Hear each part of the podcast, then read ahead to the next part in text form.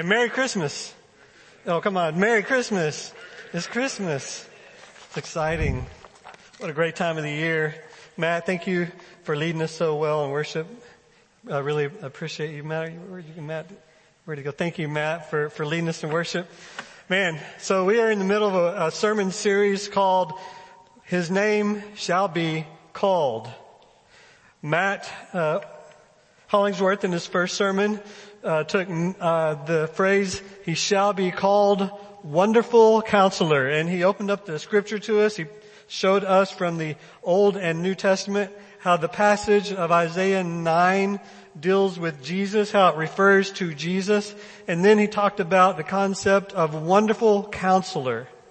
And he used, uh, talked about the Hebrew phrase Pele Ya'atz, and how that first word, Pele, which means or translated wonderful, is really a word that describes things that are really indescribable. They are so good, they are so incredible that there is no word that can describe it, so we have to settle with Pele or, or wonderful and then counselor, talking about the wisdom of God and who He is and, and in His mind and the way He understands the world that He created.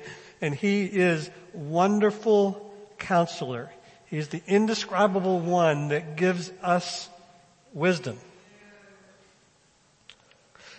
I was thinking about his name shall be called and I was thinking about, well, how did, how did God get his name or his names? In the scripture, we see lots of names for God. How did, how did God get his name? And it made me think about our own baby naming traditions. And so I, I just looked up baby naming traditions around the world. I used I used the Google and said, tell me about baby naming traditions. And I, I, found a few, looked at a few, and a lot were just, you know, after saints or after family members, whether it's the mother's side, the father's sides, or, or both. Uh, there's, uh, one uh, country where babies are named, if they're the first baby born, there's a set of names that can be used. If they're the, when they're the second baby, there's another set of names that can be used and so forth. Uh, and then I found Iceland and I was just enamored with Iceland. The baby naming traditions of Iceland. There's no family names in Iceland. You know, like, like my, my last name is Gish. That's our family name. Iceland doesn't really have family names. So a, a baby's last name a baby's last name is a combination of their father's first name and then the word son or, or daughter. Um, so that's how a last name is formed. So like my sons, if, if, if we were in Iceland, their last name would be Jasonson. Because my first name is Jason and we add the word son to that, so Jasonson. Uh, if I had daughters, it would be Jason's daughter. So, uh, that's the way that works. Uh, their, their first names in Iceland, uh, their personal name, it has to be selected from an approved list of names that are approved by the Icelandic naming committee. So there's a, a, certain set of names that can be used for first names. However, parents can choose to have a unique name given to their child if they're willing to pay for it. They can pay for that. And then it still has to be approved because it has to easily fit into the construct of the Icelandic language, nor can it be an embarrassment to the country or to the child. And so Iceland, just a interesting um, tradition. So like I looked up, just okay, let me find some Iceland names, and I looked up their football teams or their soccer teams. The men's soccer team, here's four names. Birkir Bjornsson, Aaron Gunnarsson, Kolbein Sigpersson, Alfredo, Alfredo Finog. I'm not Icelandic, I can't speak it. Uh, the women's team, Dagny Bjørnjardsdottir, Sarah Bjork Gunnarsdottir, Sveindis Jane Johnsdottir, Glodus Perla Vigosdottir. So you get the idea, right? So, the naming traditions of the world. Uh, circle back around then to how did God get his name? How did God get his names? Um, well, we know from scripture that, that God names himself and he names himself according to His character. And today we will be looking at His name shall be called Mighty God. So if you turn in your Bible to Isaiah chapter 9, Isaiah 9, we're going to be looking at verse 6. Isaiah chapter 9, verse 6. Let's stand together as we read the Word of God.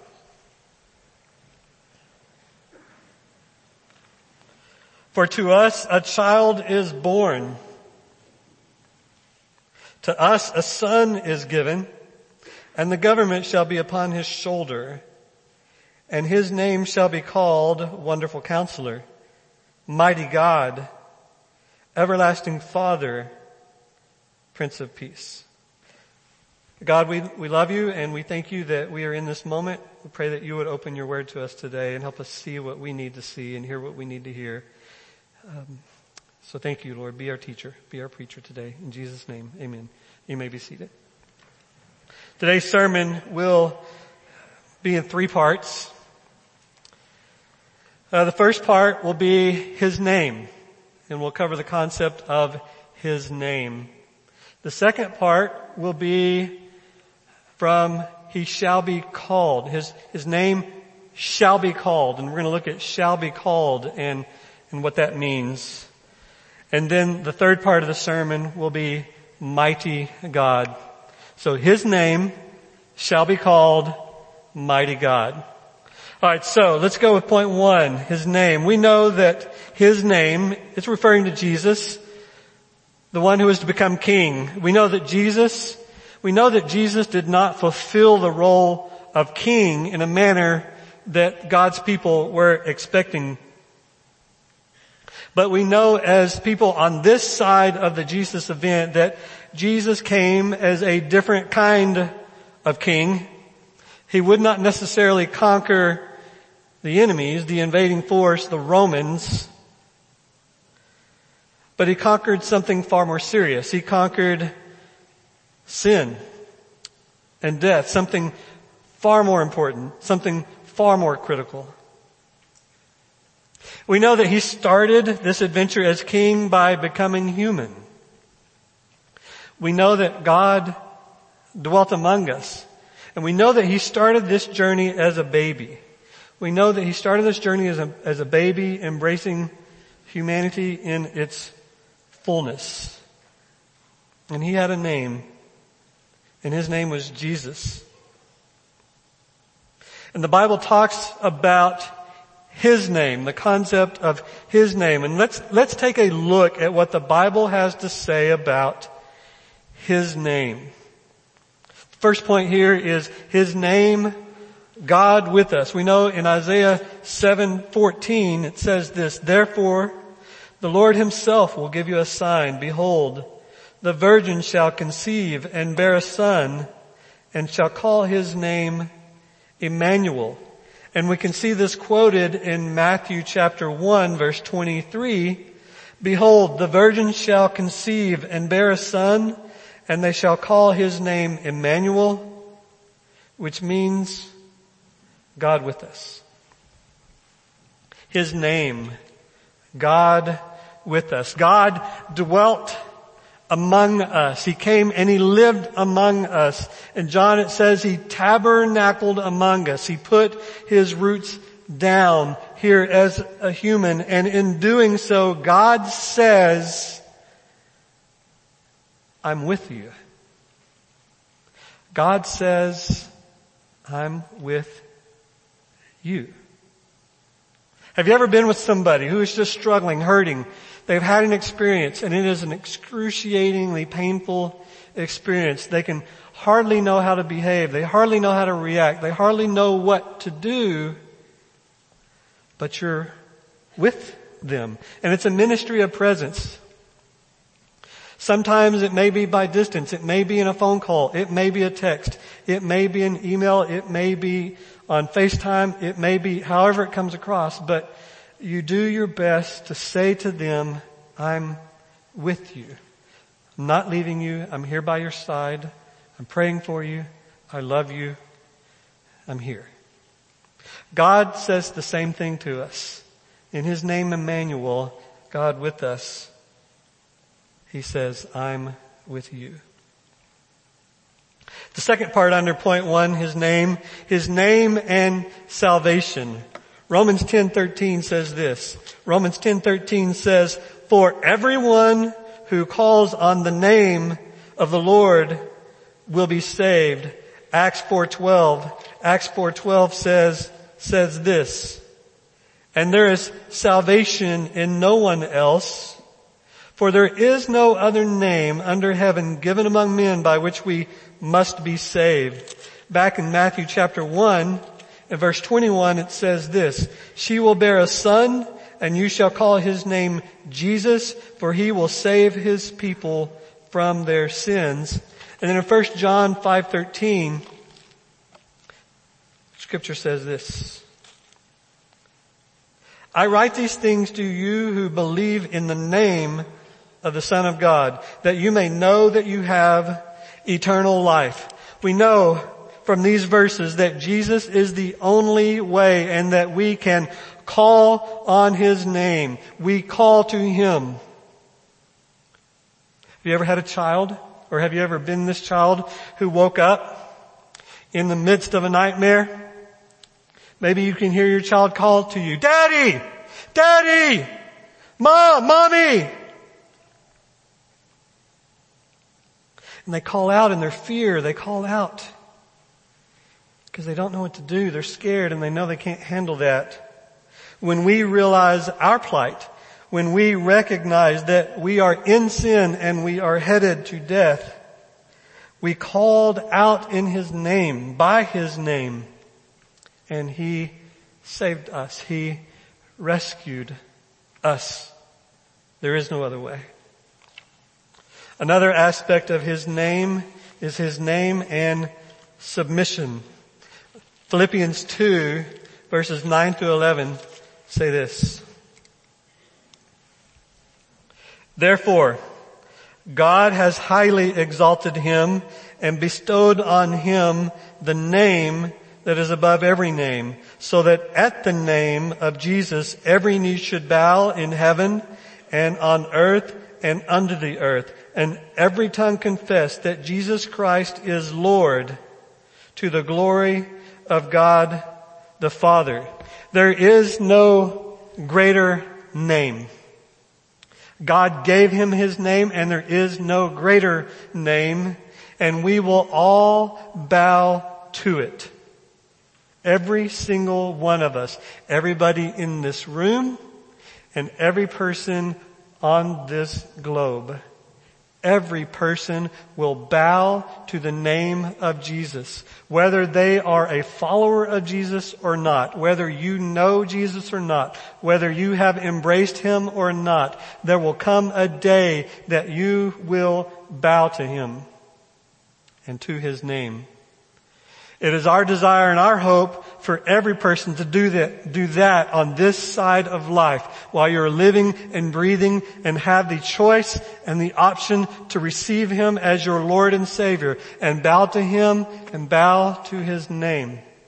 But if you do not, if you choose to reject Him, there will still come a day on the other side of life when you will bow and confess Him as the Lord of all. His name and submission. Colossians 3:17 says, "And whatever you do in word or deed, do everything in the name of the Lord Jesus, giving thanks to God the Father through him." Another aspect of submission here is submitting to your work, submitting to your word and doing it in his name. And when we submit our task, when we submit our speech to His name, we reflect Him as we work and as we talk. His name and submission.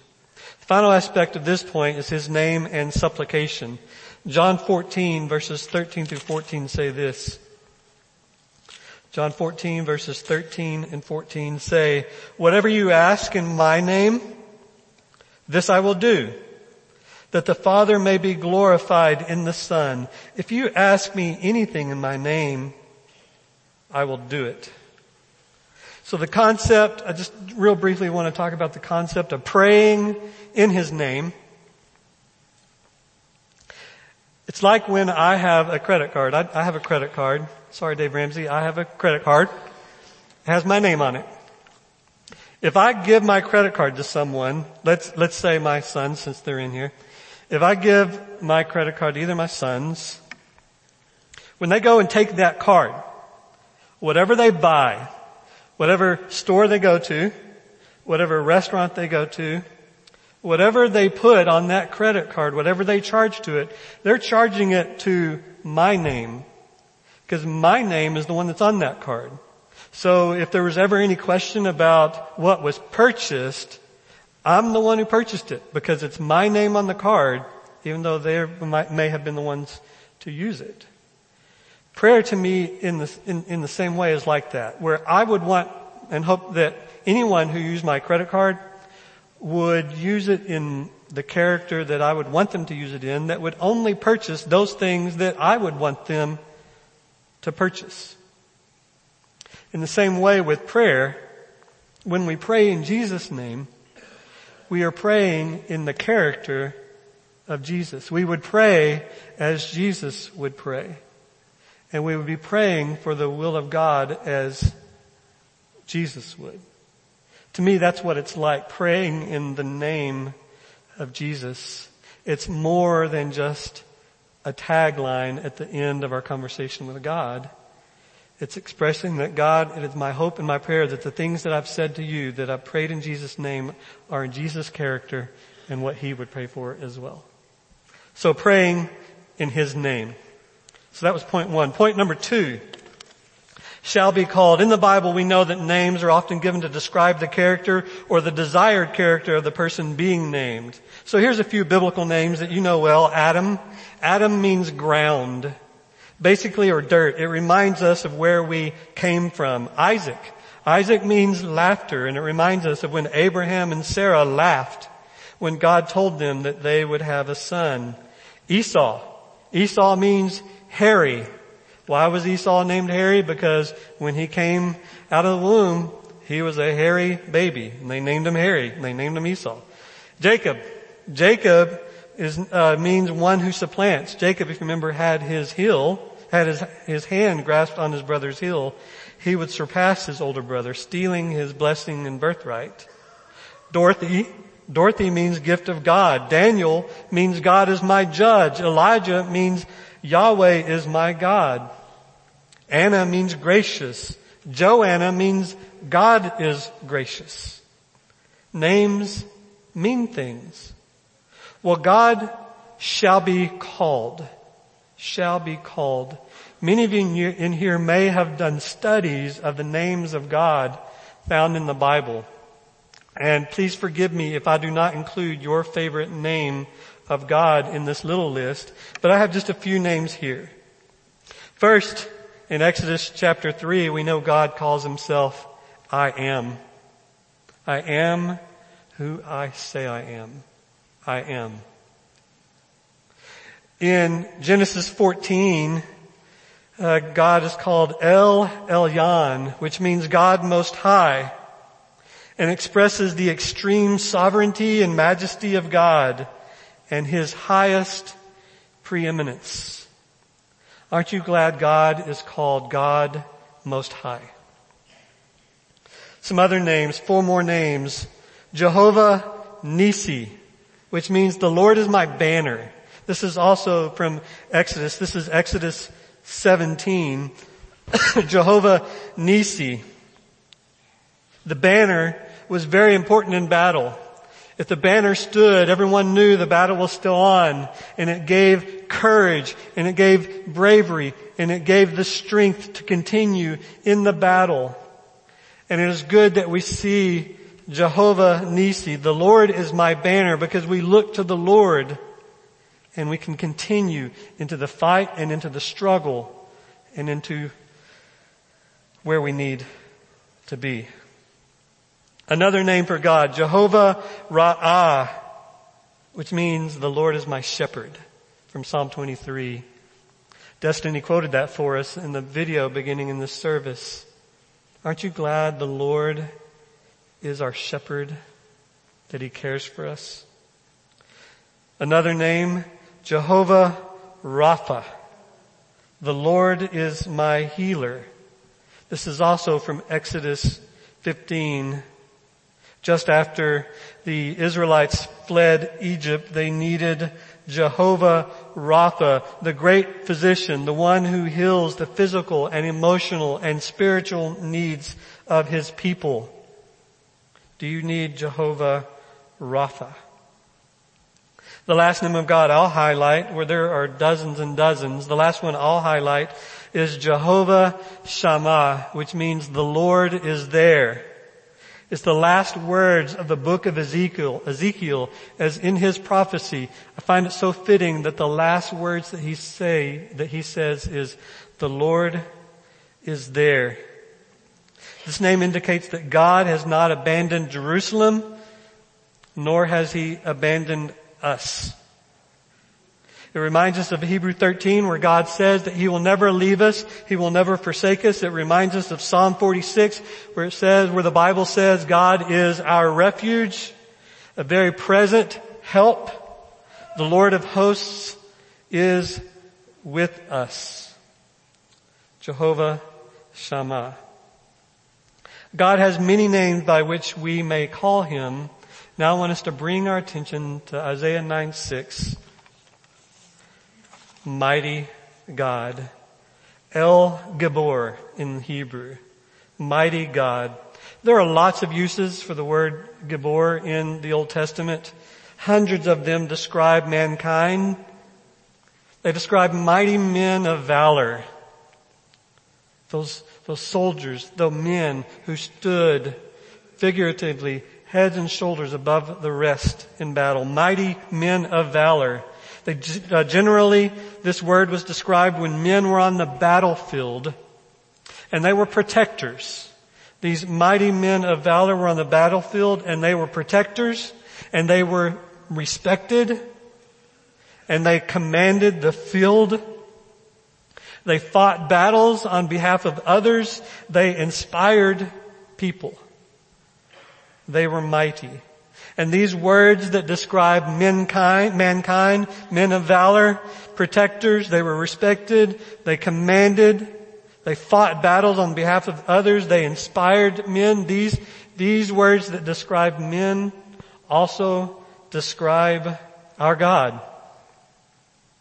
There are six uses of Gibbor that describe God in the Old Testament. Two of them are found in Psalm 24, where it says, the Lord is strong and mighty. Mighty in battle. Our mighty God is strong. In Deuteronomy 10:17 it says, "The Lord of lords, the God of gods, he is mighty and awesome." Our mighty God is strong. Our mighty God is awesome. In Nehemiah 9:32 it says, God is great and he's mighty and he's awesome and he keeps his covenant and he shows mercy. Our mighty God is strong and he is awesome and he keeps his promises and he shows mercy. In Isaiah chapter 10 verse 21, it says the remnant shall return to their mighty God. Our mighty God is approachable. In Jeremiah 32:18, the last occurrence, it says, "The great and mighty God shows unfailing, consistent love." Mighty God, He is strong. He is a fighter. He is awesome. He is honorable. He is merciful. He is approachable. He is unfailing and consistent in His love. Do you need mighty God today? Do you need mighty God? This child who would become king was a wonderful counselor. He was all wise. He knew what to do. He, he knows the advice to give. But this same God who is wonderful counselor is also mighty God, which means he has the power to put into action his own wisdom. Do you need mighty God today? There is strength you do not have. there is a child who would be king and his name shall be called Mighty God. About half the people in this room struggle with lust, with lust of the eyes. It's a daily battle. Do you need mighty God? Yes. Yes. There are other, others of us in this room. We struggle with our health. We struggle with making proper decisions when it comes to what we put in our body and we're not proud of it. We just know it's a struggle. We would like to change. Do you need mighty God? Yes. There are some of us in here who have for 25 years never spoken to that person because they did you wrong and you have proudly held on to that bitterness and it eats you up every week. And you would love to build that bridge to find reconciliation, but you don't have it in you. You need mighty God. There are some of us in here who may be oppressed because we just can't stop using that credit card. We see that shirt. We want to go to that restaurant because all of our friends do. We buy that boat. We buy that next piece of land because it's so pretty and we'll use it for God and we put ourselves in insurmountable debt and you're here now and you don't know what to do. You would love to be able to give to causes that you would love. You would love to be able to give to the church. You would love to be able to give to missions. You would love to be able to give to faithful God, faithful future. But you have no money. You need mighty God. He can help. Some of us in here have experienced a major loss and it just, it hurts. And you sit in silence every Sunday morning as you walk through these doors because you're reminded of your loved one. You're reminded of how much you love coming to church together.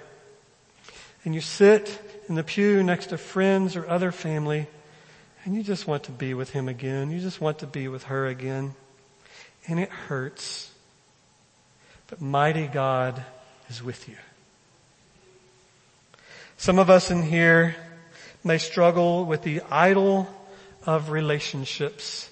And you're just constantly seeking who is the one, who is the one, or for some of you, who is the next one, instead of seeking the one. And you've had that idol of relationship that you're pursuing. You need mighty God. So I ask the question, do you need mighty God today? The answer is for all of us, yes. God overcame his enemies by becoming vulnerable, by becoming transparent and humble, and he became a human child, a baby. He entered the battle as a mighty man of valor, yet as a baby. So, as we continue to prep spiritually to celebrate, celebrate Christmas with our friends, with our church family, with our own family, let's remember that God may have never shown himself to be so mighty as when he took the form of a baby. A newborn baby. Small, fragile, laying in a manger, shepherds surrounding, angels singing, but in the humility, the humbleness of a baby. Lord, we love you and we thank you that you are mighty God.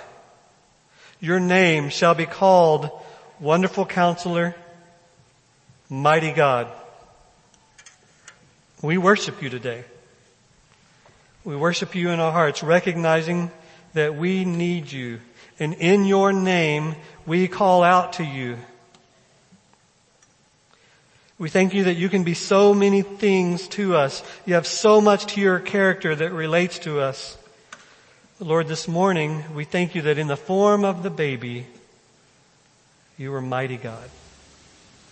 We thank you that you are King. So Lord, we submit ourselves to you. And it's in the name of Jesus that we pray. Amen. If you would like more information, please visit fbbelton.org or call our church office at 254-939-0705.